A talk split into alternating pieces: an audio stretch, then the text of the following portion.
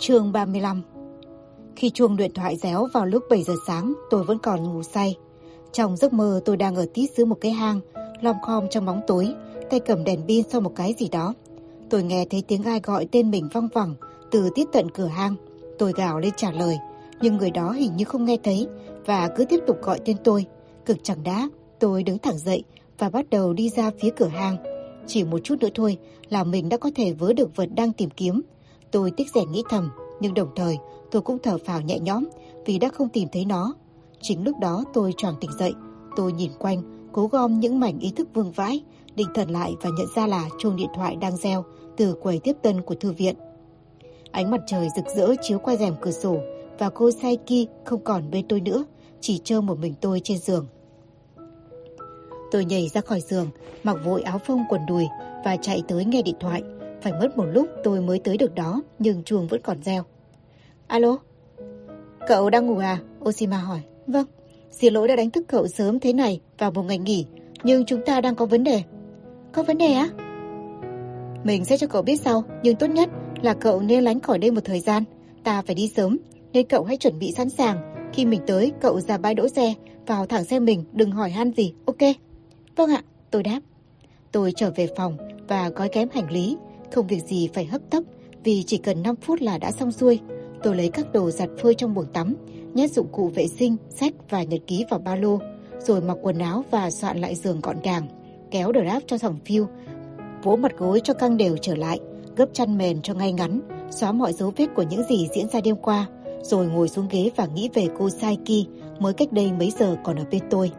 Tôi còn thì giờ để điểm tâm một bát bánh đa ngô, rửa bát thìa và cất đi, đánh răng rửa mặt. Đang soi gương thì nghe thấy tiếng chiếc Miata vào bãi đỗ. Mặc dù trời rất đẹp, Oshima vẫn kéo mui xe lên. Tôi khoác ba lô lên vai, bước tới chỗ xe đậu, leo vào ghế cạnh tay lái. Như lần trước, Oshima cột chặt ba lô của tôi ở phía sau. Anh đeo kính dâm, mặc một chiếc áo sơ mi len kẻ sọc bên ngoài áo phông trắng cổ chữ V, quần jean trắng và đi giày, cổ thấp màu xanh nước biển. Anh đưa tôi một chiếc mũ lưỡi chai màu xanh nước biển. Bữa nọ cậu nói là đã đánh mất mũ phải không? Hãy dùng tạm cái này, nó sẽ che bớt mặt cậu đi một chút. Cảm ơn, tôi nói và kéo sụp chiếc mũ xuống. Oshima duyệt lại hình ảnh tôi dưới chiếc mũ và gật đầu phê chuẩn. Cậu có kính dâm chứ? Tôi gật đầu, rút từ trong túi ra cặp kính màu xanh ra trời và đeo lên mắt. Rất bảnh, anh nói, cậu thử quay ngược mũ ra đằng sau xem nào. Tôi làm theo lời anh, xoay mũ ra đằng sau. Oshima lại gật đầu, tuyệt, Lòng cậu như một ca sĩ rap con nhà tử tế. Anh sang số 1, từ từ giận ga và nhà phanh. Chúng ta đi đâu? Tôi hỏi. Vẫn chỗ cũ lần trước. Vùng núi Kochi. Oshima gật đầu. Phải, lại một cuốc xe dài. Anh bật máy nghe nhạc. Một bản vui tươi tôi đã từng nghe. Cậu đã chán vùng núi chưa? Không, anh thích chỗ ấy, yên tĩnh và có thể tha hồ đọc. Tốt, Oshima nói. Vậy vấn đề anh nhắc tới lúc nãy là thế nào?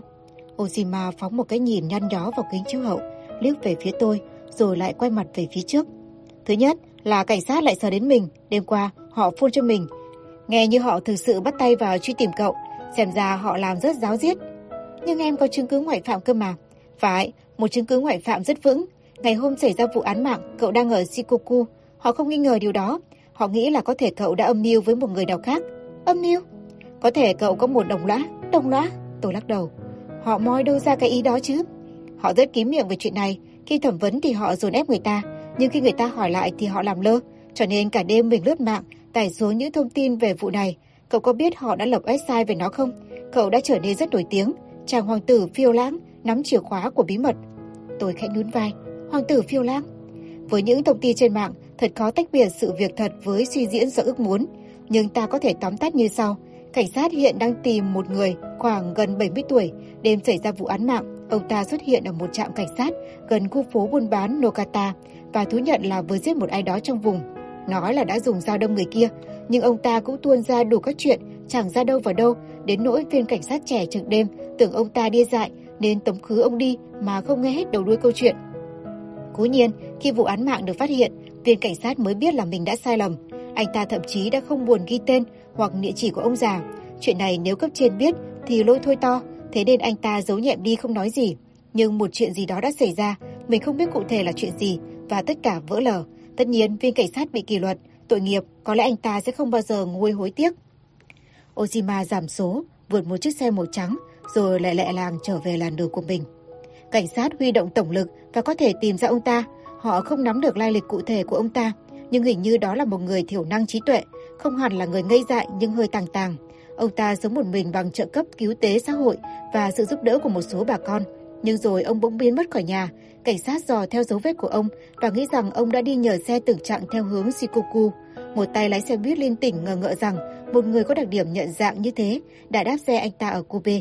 Sở dĩ anh ta nhớ là vì ông lão có cách nói chuyện khác thường và kể những điều kỳ dị. Hình như ông ta đi cùng một thanh niên trạc tuổi 25-26. Hai người xuống xe ở ga Tokushima.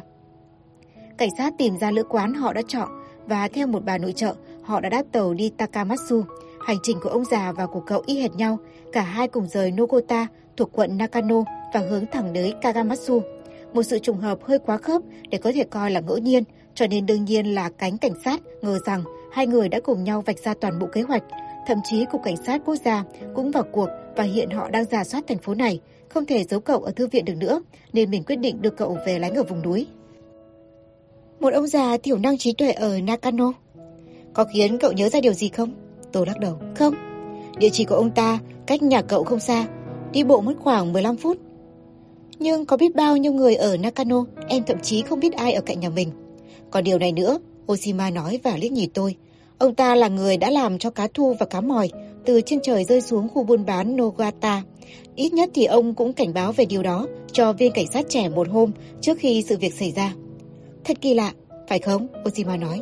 Vào cùng ngày, cùng buổi, một khối lượng lớn đỉa chút xuống trạm dừng nghỉ Jujigawa trên xa lộ mây Cậu nhớ không? Vâng, em có nhớ. Tất nhiên, không một sự việc nào trong số này lọt khỏi mắt cảnh sát. Họ đoán hẳn phải có một mối liên hệ nào đó giữa những sự kiện này và con người bí hiểm họ đang truy tìm, vì tất cả đều diễn ra trên đường đi của ông. Khúc nhạc Moza kết thúc và một bản khác bắt đầu. Tay đặt trên vô lăng, Oshima lắc đầu mấy lần liền. Một loạt diễn biến thật lạ. Bắt đầu đã kỳ quặc và càng ngày càng kỳ quặc, không thể tiên đoán được điều gì sẽ xảy ra tiếp theo. Tuy nhiên có một điều chắc chắn là tất cả dường như đều hội tụ về đây, đường đi của ông già và của cậu tất phải giao nhau. Tôi nhắm mắt lại, lắng nghe tiếng động cơ do do. Có lẽ em nên đến một thành phố nào khác. Tôi nói với anh, ngoại trừ mọi cái khác, em không muốn gây thêm rắc rối cho anh hoặc cô Saiki. Nhưng cậu sẽ đi đâu? Em chưa biết, nhưng em sẽ nghĩ ra nếu anh đưa em đến nhà ga, điều đó không thực sự quan trọng. Oshima thở dài. Mình không nghĩ đó là một ý hay. Nhà ga át nhan nhản những cớm truy lùng một thiếu niên 15 tuổi bành trai cao lớn, đeo một cái ba lô và một mớ ám ảnh. Thế thì cho em tới một ga nào xa xa, không có cảnh sát lùng sục. Cũng vậy thôi, trước sau, họ cũng tìm ra. Tôi lặng thinh. Nghe này, hiện họ chưa có lệnh bắt giữ cậu. Cậu chưa ở trong danh sách bị truy nã khẩn cấp, rõ không? Tôi gật đầu. Có nghĩa là cậu còn tự do, cho nên tôi có thể đưa cậu đến bất kỳ nơi nào tôi muốn, mà không cần phải xin phép ai. Tôi không vi phạm pháp luật, thậm chí đến tên thật của cậu tôi cũng không biết.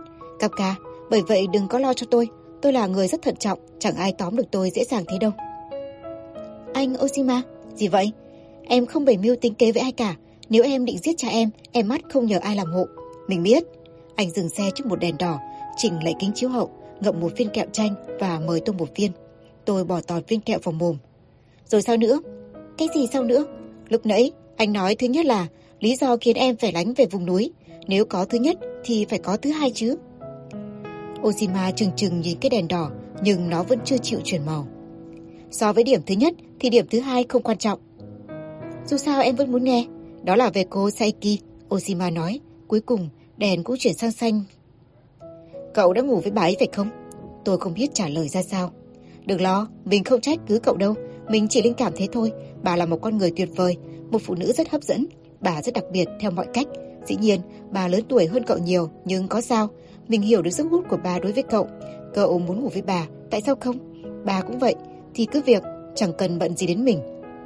Nếu hai người ngon lành, mình cũng thấy tốt thôi. Oshima xoay viên kẹo chanh lòng vòng trong mồm. Nhưng mình nghĩ tốt nhất hai người nên giữ khoảng cách trong một thời gian. Và mình nói vậy không phải là vì cái chuyện rắc rối chết tiệt ở Nakano. Vậy thì tại sao? Bà ấy đang ở một tình thế rất mong manh. Như thế nào? Cô Saeki, anh màu đầu, rồi tìm chữ. Mình muốn nói là bà đang chết. Mình cảm thấy điều đó từ lâu rồi. Tôi nhấc cặp kính dâm lên và nhìn anh thật kỹ. Anh đang nhìn thẳng phía trước tay cầm lái. Xe vừa vào xa lộ coi chi, lần này lạ lùng thay. Anh chạy trong vòng giới hạn tốc độ. Một chiếc Toyota lao đánh vèo vượt qua chúng tôi. Khi anh nói bà đang chết, tôi ấp úng. Có nghĩa là bà mắc bệnh nan y, ung thư hay máu trắng, hay gì đó tương tự. Ozima lắc đầu. Có thể mình không biết đích xác về tình trạng sức khỏe của bà. Có thể bà mắc một bệnh thuộc loại ấy, nhưng mình nghĩ nó thiên về tâm lý hơn, liên quan đến ý chí sống. Đại loại vậy. Anh muốn nói là bà không muốn sống nữa. Mình nghĩ thế, mất ý chí muốn tiếp tục sống. Anh có nghĩ là bà sẽ tự tử không? Không, mình không nghĩ thế, Oshima đáp. Chỉ đơn giản là bà đang đi đến cái chết, rất từ từ nhưng rất chắc chắn. Như một đoàn tàu hướng tới ga, đại loại như thế. Oshima nói rồi dừng bật, môi mím chặt. Thế rồi, Kapka, anh nói tiếp. Bỗng nhiên cậu xuất hiện ngon lành như trái dưa tươi và bí hiểm như chàng trai Kapka thật. Hai người bị hút vào nhau và bắt đầu cho phép mình dùng cái từ cổ lỗ này gian díu với nhau. Thế rồi sao? Oshima buông cả hai tay khỏi vô lăng một thoáng. Thế rồi, thế đấy. Tôi chậm rãi lắc đầu. Em dám chắc anh đang nghĩ em chính là đoàn tàu. Hồi lâu, Oshima không nói gì. Chính xác. Cuối cùng anh bật ra. Có thế thật, chính xác. Nghĩa là em mang cái chết đến với bà. Cậu nên nhớ là mình không trách cậu về chuyện ấy. Thực tế, thế mà lại tốt cơ đấy. Tại sao? Anh không trả lời. Cậu phải tự tìm ra câu trả lời. Sự im lặng của anh nhủ tôi vậy. Hoặc có thể là cái đó quá hiển nhiên, việc gì phải nghĩ. Tôi ngả người vào lưng ghế, nhắm mắt lại và thả lòng người. Anh Oshima, em chẳng còn biết làm gì nữa. Thậm chí em không biết mình đang hướng tới đâu, cái gì là đúng, cái gì là sai. Nên tiếp tục tiến tới hay nên quay lui, em vô cùng hoang mang. Oshima lặng thinh không trả lời. Anh phải giúp em, em phải làm gì bây giờ? Tôi hỏi anh. Cậu chẳng phải làm gì hết, anh đáp gọn lòn. Không làm gì hết ư? Anh gật đầu. Vì thế nên tôi mới đưa cậu về lại vùng núi. Nhưng em nên làm gì đó chứ?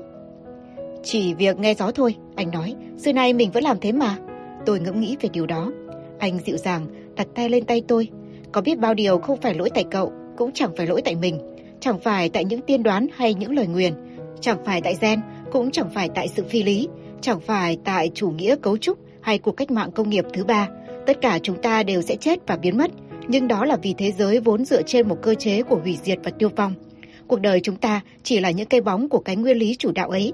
Chẳng hạn như gió thổi, đó có thể là một cơn gió mạnh, dữ dội hay một làn gió nhẹ. Nhưng rốt cuộc, mọi kiểu gió rồi cũng tắt và biến mất. Gió không có hình dạng, nó chỉ là sự chuyển động của không khí. Cậu nên lắng nghe thật kỹ, rồi cậu sẽ hiểu ẩn dụ đó. Tôi siết chặt tay anh, bàn tay mềm và ấm, bàn tay mượt mà sang nhã vì giới tính.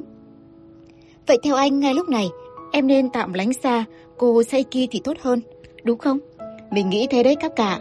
Ngay bây giờ đó là điều tối ưu. Chúng ta nên để bà một mình. Bà là người thông minh và kiên cường. Bà đã chịu đựng được sự cô đơn khủng khiếp trong một thời gian dài đằng đẵng với bao ký ức đau đớn. Bà có thể tự quyết định bất cứ điều gì cần cho bản thân. Vậy ra em chỉ là một thằng nhóc nhiễu sự. Mình không có ý đó. Oshima nhẹ nhàng nói. Hoàn toàn không phải thế. Cậu đã làm những gì cậu phải làm. Những điều đó có ý nghĩa đối với cậu cũng như với cô Saiki. Hãy để bà lo nốt phần còn lại. Nói thế này nghe có vẻ phũ phàng, nhưng hiện giờ cậu không thể làm gì cho bà đâu. Cậu cần đi về miền núi và làm việc riêng của mình. Với cậu bây giờ là đúng lúc. Làm việc riêng của mình? Hãy giỏng tay lên Kapka, Oshima đáp. Hãy lắng nghe, hãy tưởng tượng mình là một con nghêu hay con sò.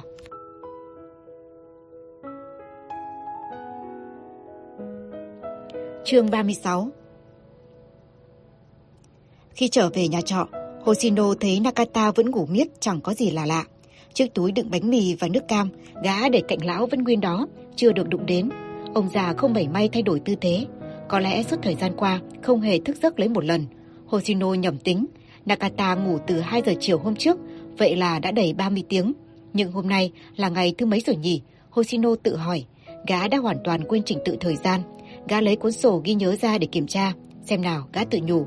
Hai ông con đến từ Tokushima trên chuyến xe buýt từ Kobe hôm thứ Bảy rồi ông Nakata ngủ đến thứ hai, rời Tokushima đi Takamatsu cũng vào hôm thứ hai. Thứ năm là ngày náo động với cuộc vật lộn phiến đá giữa sấm chớp đùng đùng và chiều hôm ấy, ông lão bắt đầu ngủ. Đã qua một đêm, vậy hôm nay đã là ngày thứ sáu, cứ như là ông lão đến Sukuku để dự một festival ngủ vậy. Cũng như đêm trước sau khi tắm, Hoshino xem TV một lúc rồi ngả lưng trên tấm nệm. Nakata vẫn thở bình yên trong giấc ngủ say, Thôi kệ, đến đâu thì đến, Hoshino nghĩ, cứ để ông lão ngủ cho đã, khỏi cần phải lo chuyện ấy, và chính gã cũng ngủ thiếp đi lúc 10 rưỡi năm giờ sáng hôm sau, chuông điện thoại di động trong túi làm gã choàng thức. Nakata vẫn say sưa giấc nồng. Hoshino vừa lấy điện thoại. Alo? Cậu Hoshino, một giọng đàn ông. Đại tá, Hoshino nhận ra giọng ông ta. Chính ta đây, thế nào? Khỏe mạnh chứ? Cũng khá, nhưng làm sao ông biết được số điện thoại này? Tôi có trong đâu, mà tôi luôn luôn tắt máy để cho cái bọn nhăng nhố cùng giường khỏi quấy rầy tôi. Vậy làm thế nào mà ông gọi được tôi như kiểu ông theo dõi tôi vậy? Thì ta đã nói với cậu, ta không phải là thần Phật mà cũng chẳng là người, ta là một cái gì khác, một khái niệm, cho nên làm cho điện thoại di động của cậu đổ chuông là chuyện dễ như bỡn. Trò chờ hay tắt máy cũng thế thôi, chả khác một mảy, anh bạn ạ. Đừng ngạc nhiên vì những cái vặt vãnh như vậy, ok? Lẽ ra ta có thể chạy đến và ngồi ngay cạnh cậu lúc cậu thức giấc, nhưng ta nghĩ làm thế ắt sẽ khiến cậu bị sốc. Khỏi phải nói, cho nên ta mới phôn trước, dù sao ta cũng là người lịch sự. Cảm ơn, Hoshino nói. Vậy chúng ta phải làm gì với phiến đá đây? Ông Nakata và tôi đã lật được nó. Vậy là cửa vào đã mở. Ngoài trời sấm chớp như điên và phiến đá nặng đến cả tấn. À phải, tôi quên chưa nói với ông về Nakata. Đó là một ông già đi cùng với tôi. Ta biết mọi chuyện về Nakata, khỏi phải giải thích. Đại tá nói. Thế ư? Hoshino nói. Ok, sau đó Nakata đã chìm vào giấc ngủ đông và phiến đá vẫn nằm đây. Ông có nghĩ là ta nên mang trả nó về miếu được không? Ta có thể bị thánh vật vì đã mang nó đi mà không được phép. Cậu không bỏ cái ý nghĩ đó đi được à? Đã bao lần ta bảo cậu là chả có thánh nào vật cả. Đại tá ngán ngẩm nói, cứ tạm giữ viên đá ở đó. Các người đã mở nó và cuối cùng các người sẽ phải đóng nó lại. Rồi thì cậu có thể mang nó trả về chỗ cũ. Nhưng bây giờ thì chưa phải lúc, hiểu chưa? Ok. Ok, tôi hiểu. Hoshino nói, cái gì đã mở ra thì phải đóng lại. Mượn cái gì, lúc trả lại phải nguyên như thế. Được rồi, dù sao tôi cũng đã quyết định không nghĩ ngợi lôi thôi nữa. Tôi sẽ nghe theo bất kỳ cái gì ông muốn, cho dù nó có vẻ điên khùng đến đâu chăng nữa. Đêm qua, tôi ngộ ra một điều, coi những cái điên khùng là thực, quả là thực sự lãng phí thời gian. Một kết luận rất chi là khôn ngoan, tục ngữ có câu, suy nghĩ vô bổ còn tệ hại hơn là chẳng suy nghĩ gì. Tôi thích câu ấy, rất chi lý phải không? Ông đã bao giờ nghe câu tục ngữ, đồi chọc lóc, nhóc tóc tiên, bóc cọc quả cóc, lăn lông lóc chưa? Thế nghĩa là cái cóc khô gì? Một câu làm líu lưỡi tôi bịa ra. Cậu có chú ý gì? Chả chú ý gì cả. Tôi chỉ bỗng dưng thích sướng nó lên thôi. Cậu có thôi trò giấm dứa đi không? Ta không mấy kiên nhẫn với những trò ngớ ngẩn. Nếu cậu tiếp tục thì ta phát điên mất. Xin lỗi, Hoshino nói. Nhưng rốt cuộc, ông gọi tôi có việc gì? Chắc ông phải có lý do gì mới gọi sớm thế chứ? Phải, ta quên bẵng đi mất. Đại tá nói. Thế này nhé, ta muốn cậu rời nhà trọ ngay lập tức. Không ăn sáng nữa. Đánh thức ông Nakata dậy, ấm viên đá lên và đi luôn. Kiếm một chiếc taxi, nhưng đừng để nhà trọ gọi. Ra phố chính mà vẫy, rồi đưa địa chỉ này cho lái xe. Có bút ghi không? Có, đợi một giây. Hoshino đáp và vớ lấy một cây bút và cuốn sổ tay từ túi đeo. Chổi và sẻng hót rác đã sẵn sàng. dễ dừng những câu đùa ấm ớt của cậu. Đại tá quát lên trong máy. Ta đang nói chuyện nghiêm túc đây. Đâu có phút nào để phí phạm. Ok ok, đọc đi. Đại tá đọc địa chỉ và Hoshino ghi rồi nhắc lại để kiểm tra cho chắc ăn. Bà 16 năm, căn hộ 308 Takamatsu. Đúng chưa? Tốt, đại tá đáp. Cậu sẽ thấy chìa khóa dưới giá để ô cửa. Mở khóa vào nhà, ở lại đó bao lâu tùy thích. Ở đó, sẵn có thức ăn, đồ uống, dự trữ cùng các vật dụng nên tạm thời các người không cần phải ra ngoài. Đó là chỗ của ông à? Quả vậy, nhưng ta không phải là chủ sở hữu. Ta thuê cho các người dùng, vậy nên cứ thoải mái nhé. Đại tá, gì? Ông bảo ông không phải là thần, cũng không phải là Phật, mà cũng chẳng phải là người. Đúng. Vậy tôi đồ rằng ông không thuộc thể loại giới này. Cậu hiểu ra rồi đấy. Vậy làm sao ông thuê được một căn hộ? Ông không phải là người, do đó không có các giấy tờ cần thiết phải không nào? Sổ gia đình, đăng ký hộ tịch, chứng từ thu nhập có dán tem, đóng dấu và đủ thứ linh tinh. Nếu không có những thứ ấy, chẳng ai cho ông thuê nhà. Ông có lừa họ không? Chẳng hạn làm bảo thuật biến tờ giấy trắng thành văn bản chính thức có dấu má hẳn hoi. Đã khá những chuyện khu tất rồi, tôi không muốn dính líu thêm nữa. Cậu chẳng hiểu gì cả. Đại tá tặc lưỡi nói, cậu đúng là chúa ngốc. Đã bắt đậu lại không cảnh sát xương giống. Giấy trắng cái gì? Cậu nghĩ ta là gì? Một tên ảo thuật gia bú rủ à? Ta là một khái niệm, hiểu không? Khái niệm. Khái niệm với bú rủ khác xa nhau, thật đần độn. Cậu thực sự nghĩ ta đã đến gặp nhân viên nhà đất, điền vào các tờ khai, mặc cả với họ để giảm bớt giá tiền thuê nhà sao? Lốp bịch. Ta có một cô thư ký lo liệu các chuyện trần thế. Thư ký của ta chuẩn bị tất cả các tài liệu cần thiết. Chứ cậu tưởng thế nào? À, hóa ra là ông có một cô thư ký. Hẳn nhiên rồi, chứ cậu nghĩ ta là ai? Cậu chật quá xa rồi đấy. Ta là một người bận rộn, vậy tại sao ta lại không có thư ký riêng? Ok ok, đừng nổi đoá nữa, tôi chỉ đùa ông thôi mà. Nhưng tại sao chúng ta lại phải rời đi cấp tốc thế? Không thể ăn sáng một chút trước khi đi à? Tôi đang đói meo, và ông Nakata thì ngủ say như chết, lay thế nào cũng không dậy. Ngày này, không phải chuyện đùa đâu, cảnh sát đang lùng sục khắp thành phố tìm các ngươi. Sáng nay, việc đầu tiên là họ kiểm tra các khách sạn và nhà trọ, lục vấn từng người. Họ đã có chi tiết nhận dạng của cả hai người. Cho nên, một khi họ đã bắt đầu giả soát, thì chỉ còn là vấn đề thời gian thôi. Hai ông con nhà cậu thì dành là nổi bật không trộn vào đâu được. Phải thừa nhận thế. Không thể để mất thêm phút nào đâu. Cảnh sát ư? Hoshino kêu lên. Xin đủ nhé, chúng tôi có làm điều gì sai đâu. Đành rằng hồi học trung học, tôi có cuỗm vài chiếc xe máy, chỉ cốt chạy nhông cho vui, chứ đâu có để bán. Mà bao giờ tôi cũng đem trả về chỗ cũ. Từ đó đến nay, tôi chưa hề làm điều gì phạm pháp. Mang phiến đá này ra khỏi miếu đường là điều tệ hại nhất tôi từng làm, mà là do ông bảo tôi làm. Việc này không liên quan gì đến phiến đá. Đại tá nói rồi tuẹt, đôi khi cậu thật ngớ ngẩn. Hãy quên phiến đá đi. Cảnh sát không hay biết gì về phiến đá, mà có biết cũng cóc cần. Họ ắt không dậy từ tinh mơ gõ cửa từ nhà vì một phiến đá nào đó. Ta đang nói về một vụ nghiêm trọng hơn nhiều. Nghĩa là thế nào?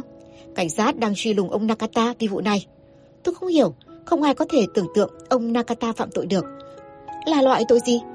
Vậy làm sao ông ấy lại liên quan? Không có thì giờ giải thích đâu. Cậu phải đưa ông ta ra khỏi đó. Mọi sự tùy thuộc vào cậu, rõ chưa? Tôi không hiểu. Hoshino lắc đầu nhắc lại. Chẳng ra sao cả. Vậy họ sẽ bắt luôn cả tôi với tư cách là tòng phạm ư? Không, nhưng ta dám chắc họ sẽ tra vấn cậu. Cậu đang lãng phí thời gian đấy. Đừng có thắc mắc nữa, cứ làm như ta bảo. Này, ông nên biết là tôi rất ghét cớm. Chúng còn tệ hơn cả bọn Iakuza. Những điều chúng làm thật kinh hoàng, nghênh ngang chẳng thích gì hơn là hành hạ kẻ yếu. Hồi còn đi học và cả dạo mới bắt đầu làm tài xế, tôi đã nhiều lần đụng bọn cớm. Nên tôi tránh nhất là có chuyện với chúng, không bao giờ thắng được chúng. Hơn nữa sau đó, chúng cứ bám như đỉa chẳng cách nào rũ bỏ được. Ông hiểu ý tôi chứ? Trời đất, làm sao tôi lại dính vào chuyện này chứ? Ông thấy đấy, điều đó. Điện thoại vụt tắt. Chào. Hoshino thở dài đánh thượt và ném chiếc điện thoại di động vào túi dép. Rồi cố gắng đánh thức Nakata dậy. Ông ơi, ông Nakata, cháy, lũ lụt, động đất, cách mạng, dậy đi. Phải mất một lúc Nakata mới dậy. Lão vừa bào xong, lão nói, phải bào để nhóm bếp. Không, mẹ đâu có tắm, chỉ có lão tắm thôi. Rõ ràng, lão đang ở trong cái thế giới nhỏ bé của riêng mình. Hoshino lay vai ông già véo mũi, véo tai lão và cuối cùng kéo được lão trở về cõi trần thế. Cậu đây à, cậu Hoshino? Lão đáp, vâng, cháu đây. Hoshino đáp, xin lỗi đã đánh thức ông. Không sao, dù gì thì Nakata này cũng sắp dậy, đừng bận tâm. Lão đã lo xong thứ nhóm lửa rồi. Tốt, nhưng có một chuyện không hay xảy ra, ông con mình phải đi khỏi đây ngay lập tức. Có phải liên quan đến kẻ hủy diệt mèo không? Cái đó thì cháu không biết. Cháu có nguồn tin riêng, cảnh báo rằng tốt hơn hết là chúng ta nên lánh đi. Cảnh sát đang truy lùng chúng ta. Thật không? Họ bảo cháu thế, nhưng có chuyện gì giữa ông và tay kẻ hủy diệt mèo ấy? Nakata này chưa kể với cậu à? Chưa, ông chưa kể. Tuy, tuy nhiên, hình như Lão đã kể rồi thì phải. Ông chưa kể phần quan trọng nhất. À, thế này, Nakata này đã giết ông ta. Ông nói đùa à? Không, Lão đâu có đùa, chủ trà. Hoshino lẩm bẩm. Hoshino ném đổ vào túi rét và lại gói viên đá vào tấm vải bọc. Nó đã trở lại trọng lượng lúc ban đầu. Không nhẹ, nhưng ít nhất thì cũng vừa sức gã. Nakata bỏ đồ của mình vào cái túi bạt. Hoshino đến quầy tiếp tân, nói họ có việc đột xuất, phải đi khỏi và trả phòng. Vì gã đã trả tiền trước nên cũng nhanh thôi. Nakata còn hơi trụy choạng nhưng vẫn đi được. Lão đã ngủ bao lâu rồi? Lão hỏi. Để xem, Hoshino nói và tính nhầm. Khoảng 40 tiếng. Lão cảm thấy mình đã ngủ tốt. Có gì là lạ? Nếu ông không cảm thấy sảng khoái sau giấc ngủ phá mọi kỷ lục ấy, thì ngủ còn có nghĩa lý gì nữa? Này, ông có đói không? Đói lắm. Ông có thể nhịn thêm một lúc được không? Trước hết ta phải ra khỏi đây, càng sớm càng tốt, rồi ta sẽ ăn sau. Cũng được, lão có thể chờ. Hoshino đỡ lão ra phố chính và vẫy một chiếc taxi. ca nói địa chỉ, người lái gật đầu và phóng xe đi. Chiếc xe rời thành phố, theo một quốc lộ rồi đi vào một khu ngoại ô. Khu này sang trọng và yên tĩnh, trái ngược hẳn với khu phố ồn ào gần ga mà họ đã chọn. Cú xe mất độ 25 phút. Họ dừng lại trước một cư xá 5 tầng khang trang, tấm biển ghi Takamatsu đồi công viên. Mặc dù nó nằm trên một bãi đất phẳng và quanh đó chẳng thấy công viên nào, họ đi thang máy lên tầng 4. Ở đó đúng theo chỉ dẫn, Hoshino tìm thấy chìa khóa dưới giá để ô.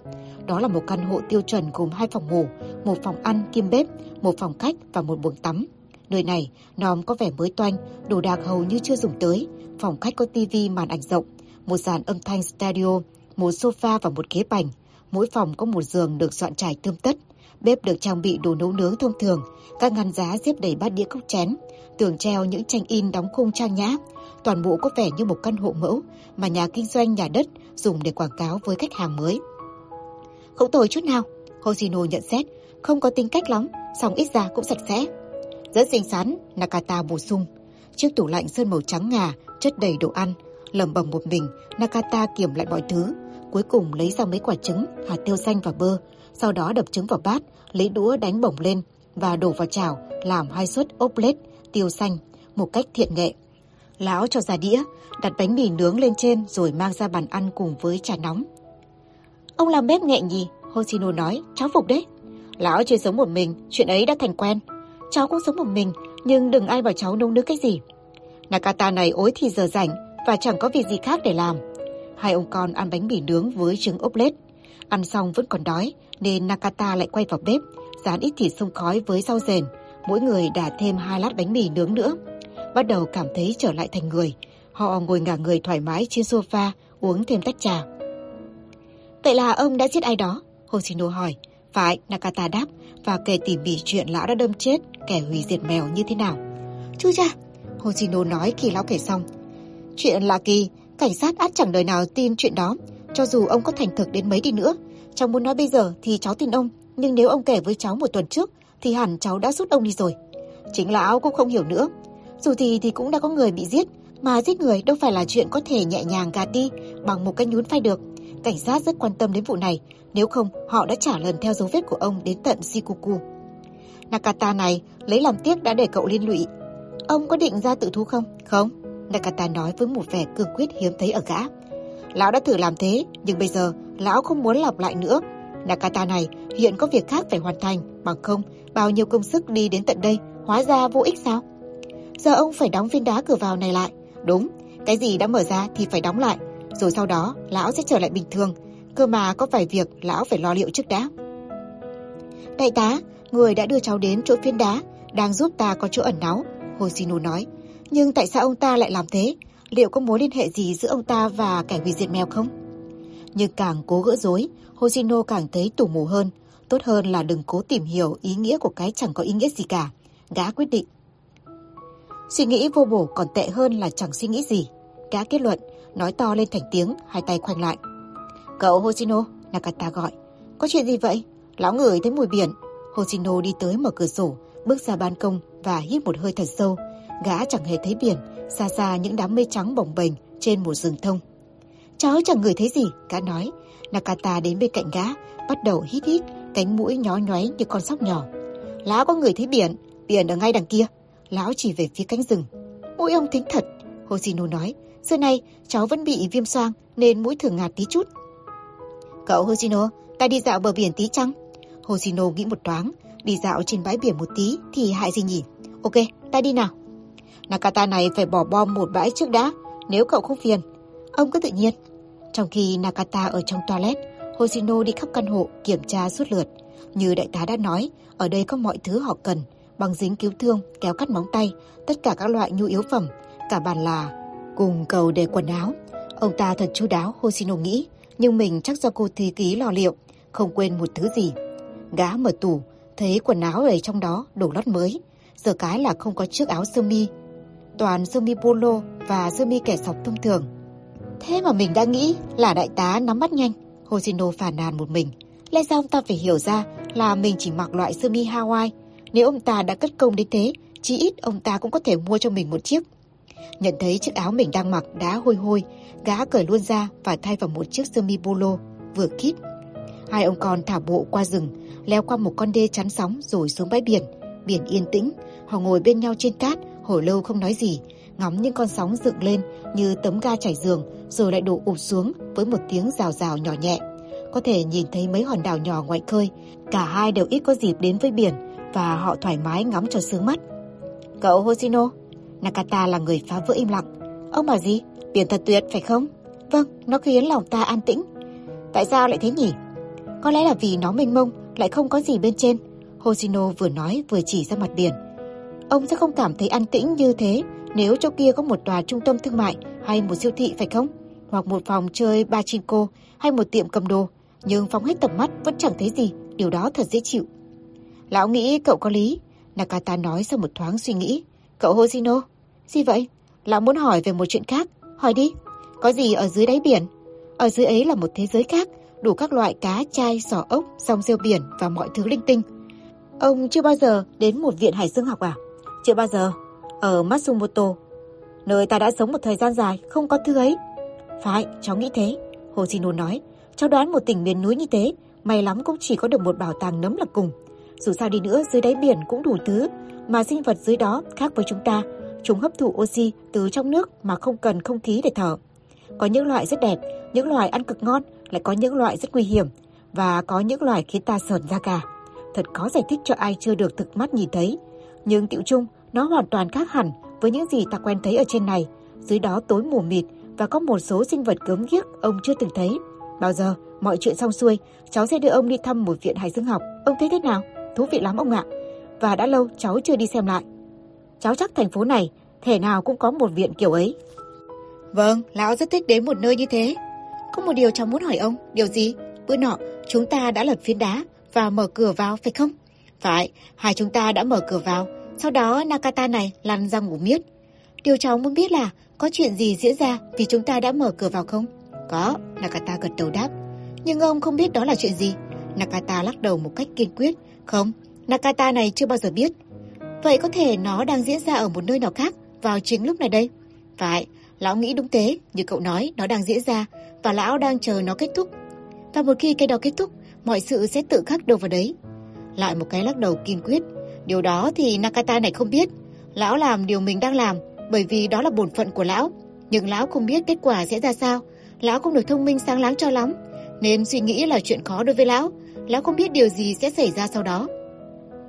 Dù sao đi nữa cũng cần chút thời gian cho cái đó kết thúc đi để đến một kết cục nào đó phải không? Đúng thế. Và trong khi chờ đợi, phải làm sao đừng để bọn cướm tóm được vì chúng ta còn có việc phải làm, đúng không? Đúng. Lão không ngán gặp cảnh sát, lão sẵn sàng làm theo lời ngài tỉnh trưởng, nhưng bây giờ không phải lúc. Ông biết không, nếu bọn cớm nghe câu chuyện điên rồ của ông, chúng sẽ nhổ toẹt và thay vào đó là một lời tự thú hợp lý ai cũng tin được. Đại loại như ông vào nhà định ăn trộm, nghe thấy có người, thế là ông vớ lấy con dao trong bếp và đâm người ấy. Chúng bất cần sự việc thật là như thế nào, hoặc thế nào là đúng. Chúng tỉnh bơ, dựng lên một tội phạm, cốt để tăng hiệu suất bắt giữ. Sau đó chúng ném ông vào nhà đá, hay vào một nhà thương điên nào cực kỳ an toàn. Chúng khóa chặt buồng giam và vứt chìa đi. Ông không đủ tiền thuê một luật sư giỏi, nên chúng sẽ chỉ định cho ông một tên thầy cãi bất cần phải trái ra sao, có thể thấy trước kết cục sẽ như thế nào. Lão nghe chưa thủng. Cháu nói để ông biết, bản thân bọn cớm như cháu biết thôi, hãy tin cháu. Hoshino nói, cho nên cháu thực sự không muốn dây với chúng. Ông hiểu không? Cớm và Hoshino không chịu được nhau. Lão lấy làm tiếc đã gây nhiều rắc rối cho cậu. Hoshino thở dài đánh cược. Tuy nhiên tục ngữ có câu, uống thuốc độc cả đĩa. Nghĩa là thế nào?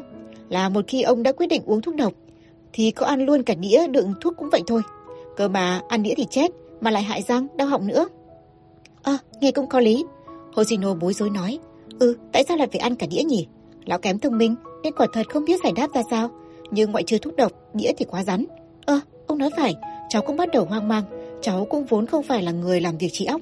Điều cháu muốn nói là cháu đã đồng hành cùng ông đến bước này thì cháu sẽ đi tới cùng đảm bảo cho ông thoát. Cháu không thể tin là ông đã làm điều gì xấu và cháu sẽ không bỏ ông giữa đường đâu. Cháu phải trọng danh dự chứ. đa tạ, Nakata này biết cảm ơn cậu thế nào cho vừa. Tuy nhiên, lão vẫn phải lạm dụng cậu, xin thêm một ân huệ. Ông cứ nói, chúng ta cần một chiếc xe hơi. Một chiếc xe thuê có được không? Nakata này thật sự không biết xe thuê là thế nào, nhưng bất cứ loại gì cũng được, to hay nhỏ đều được, miễn là xe hơi.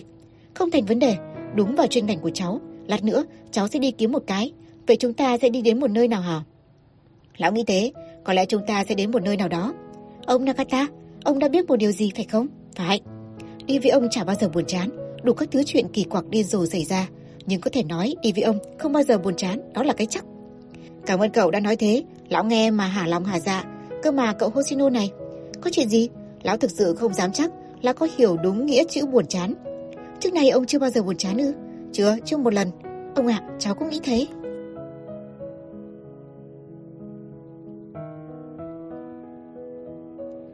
Chương 37 Chúng tôi dừng lại ở một thị xã để ăn một chút và mua nước khoáng và thực phẩm dự trữ tại một siêu thị rồi theo con đường trải nhựa xuyên qua đồi núi tới căn nhà gỗ. Bên trong vẫn y nguyên như khi tôi rời đi cách đây một tuần. Tôi mở cửa sổ cho thoáng và cất đồ ăn vào tủ thực phẩm. Mình ngả lưng một lát trước khi trở về.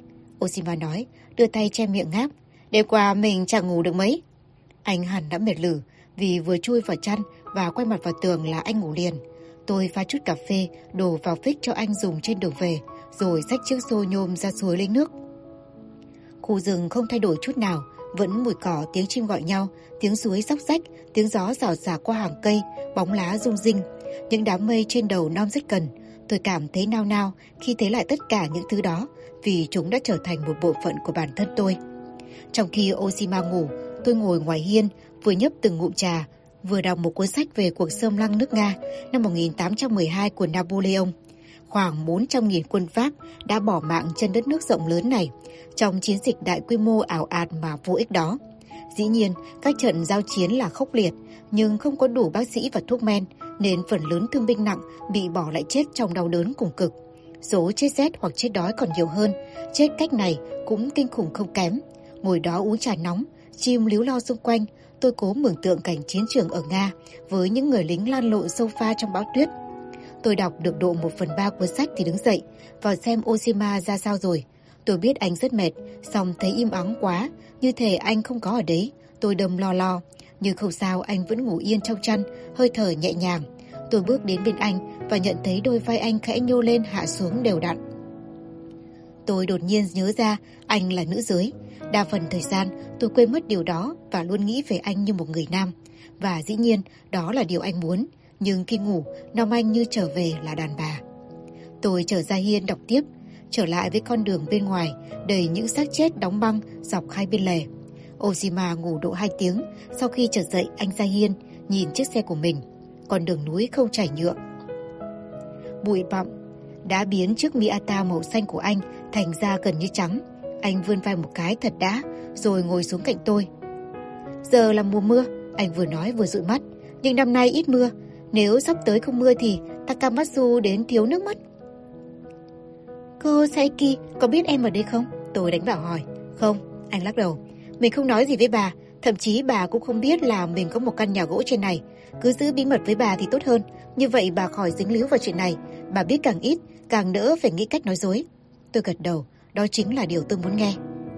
Trước đây, bà đã dính líu quá đủ rồi, Oshima nói, nên bây giờ khỏi cần thêm vụ này nữa. Em đã kể với bà chuyện cha em mới chết. Tôi nói với anh, chuyện ông bị ám sát, trừ chuyện cảnh sát đang truy tìm em. Bà rất thông minh, ngay cả hai chúng ta không nhắc gì đến chuyện đó. Mình vẫn có cảm giác là bà hình dung được những gì đang diễn ra. Cho nên nếu mai mình nói với bà là cậu có việc phải đi vắng một thời gian để giải quyết, chuyển lời chào bà, mình chắc bà sẽ không hỏi thêm gì cụ thể. Ngay cả nếu mình chỉ nói thế thôi, bà cũng sẽ cho qua. Tôi gật đầu. Nhưng cậu muốn gặp bà phải không? Tôi không đáp, tôi không biết diễn đạt thế nào. Nhưng câu trả lời chả có gì là khó đoán. Mình cũng hơi ái ngại cho cậu, Ozima nói.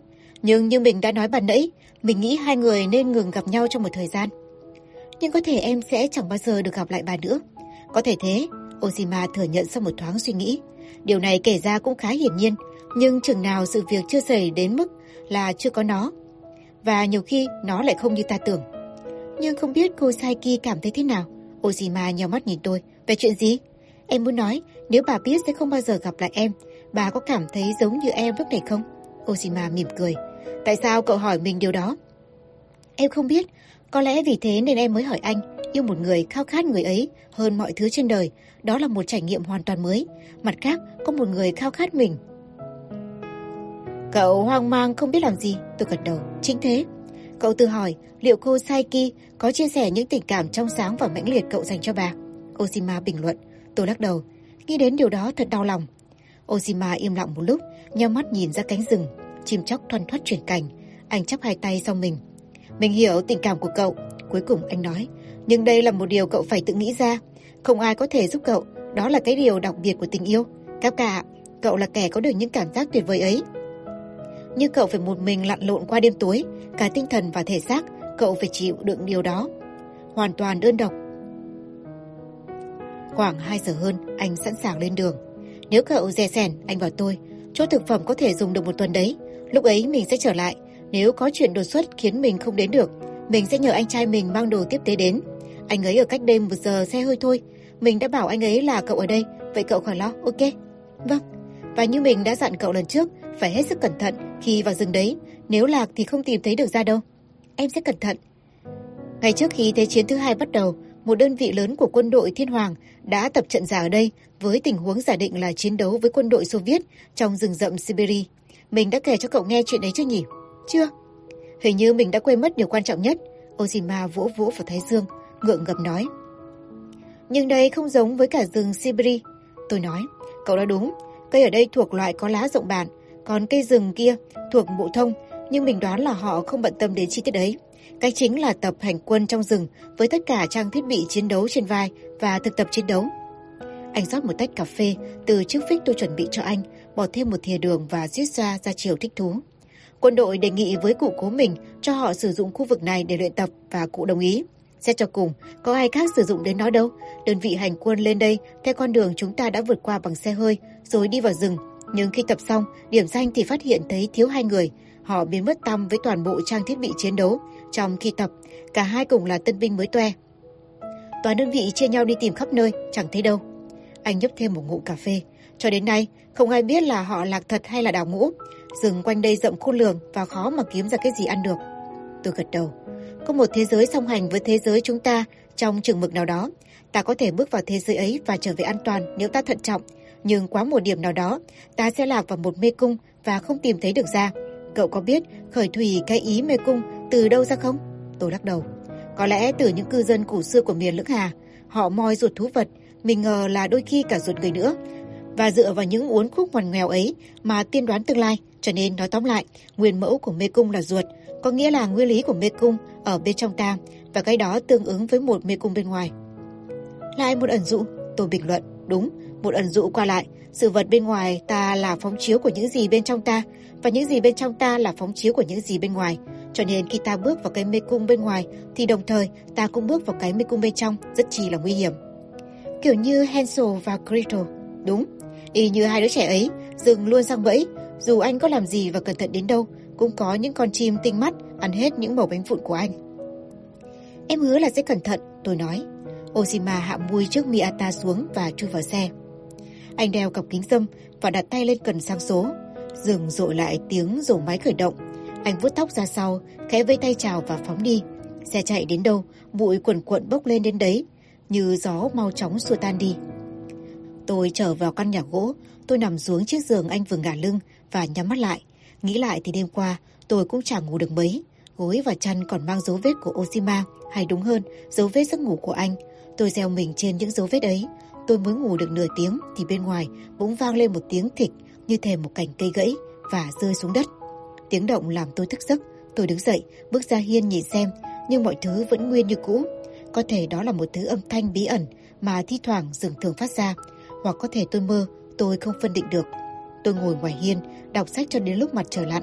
Tôi soạn bữa đơn giản và lặng lẽ ăn. Rửa bát đĩa xong, tôi ngả mình trên chiếc sofa cũ và nghĩ về cô Saiki. Như Oshima nói, cô Saiki là người rất thông minh, hơn nữa lại có cách ứng xử rất riêng. Cái thằng tên là Quạ nói, nó ngồi cạnh tôi trên chiếc ghế sofa, y như khi chúng tôi ở trong xảo nguyệt của cha tôi. Bà ấy khác xa mày.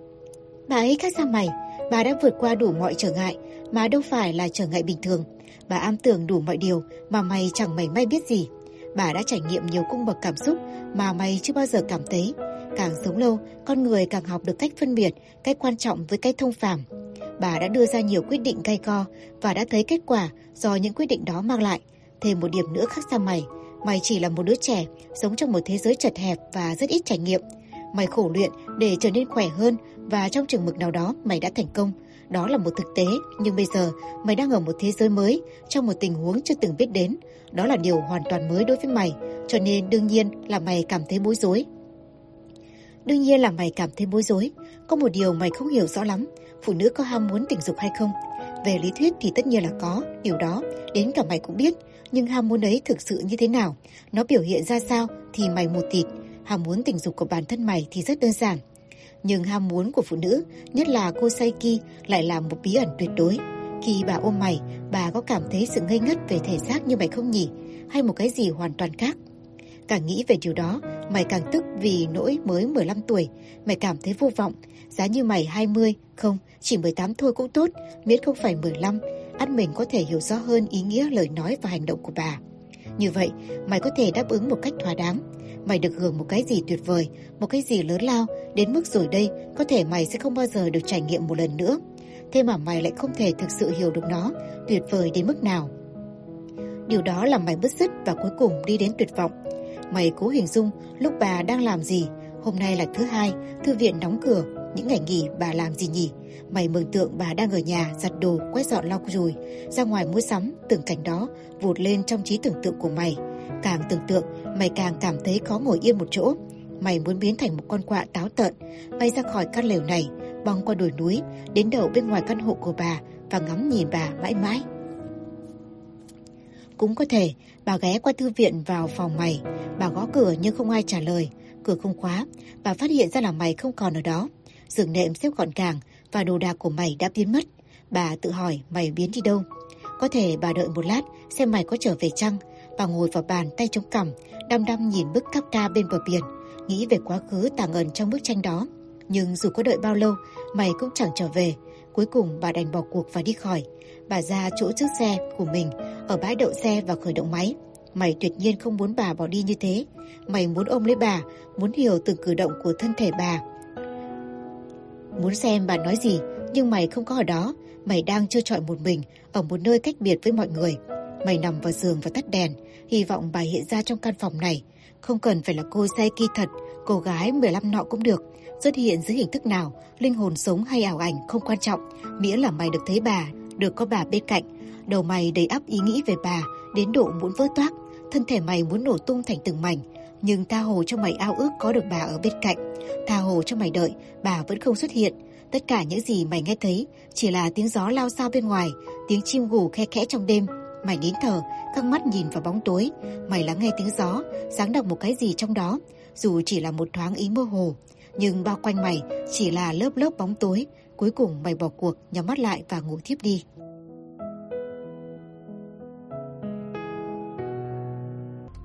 Nếu có thể, rất mong nhận được sự donate ủng hộ của các bạn.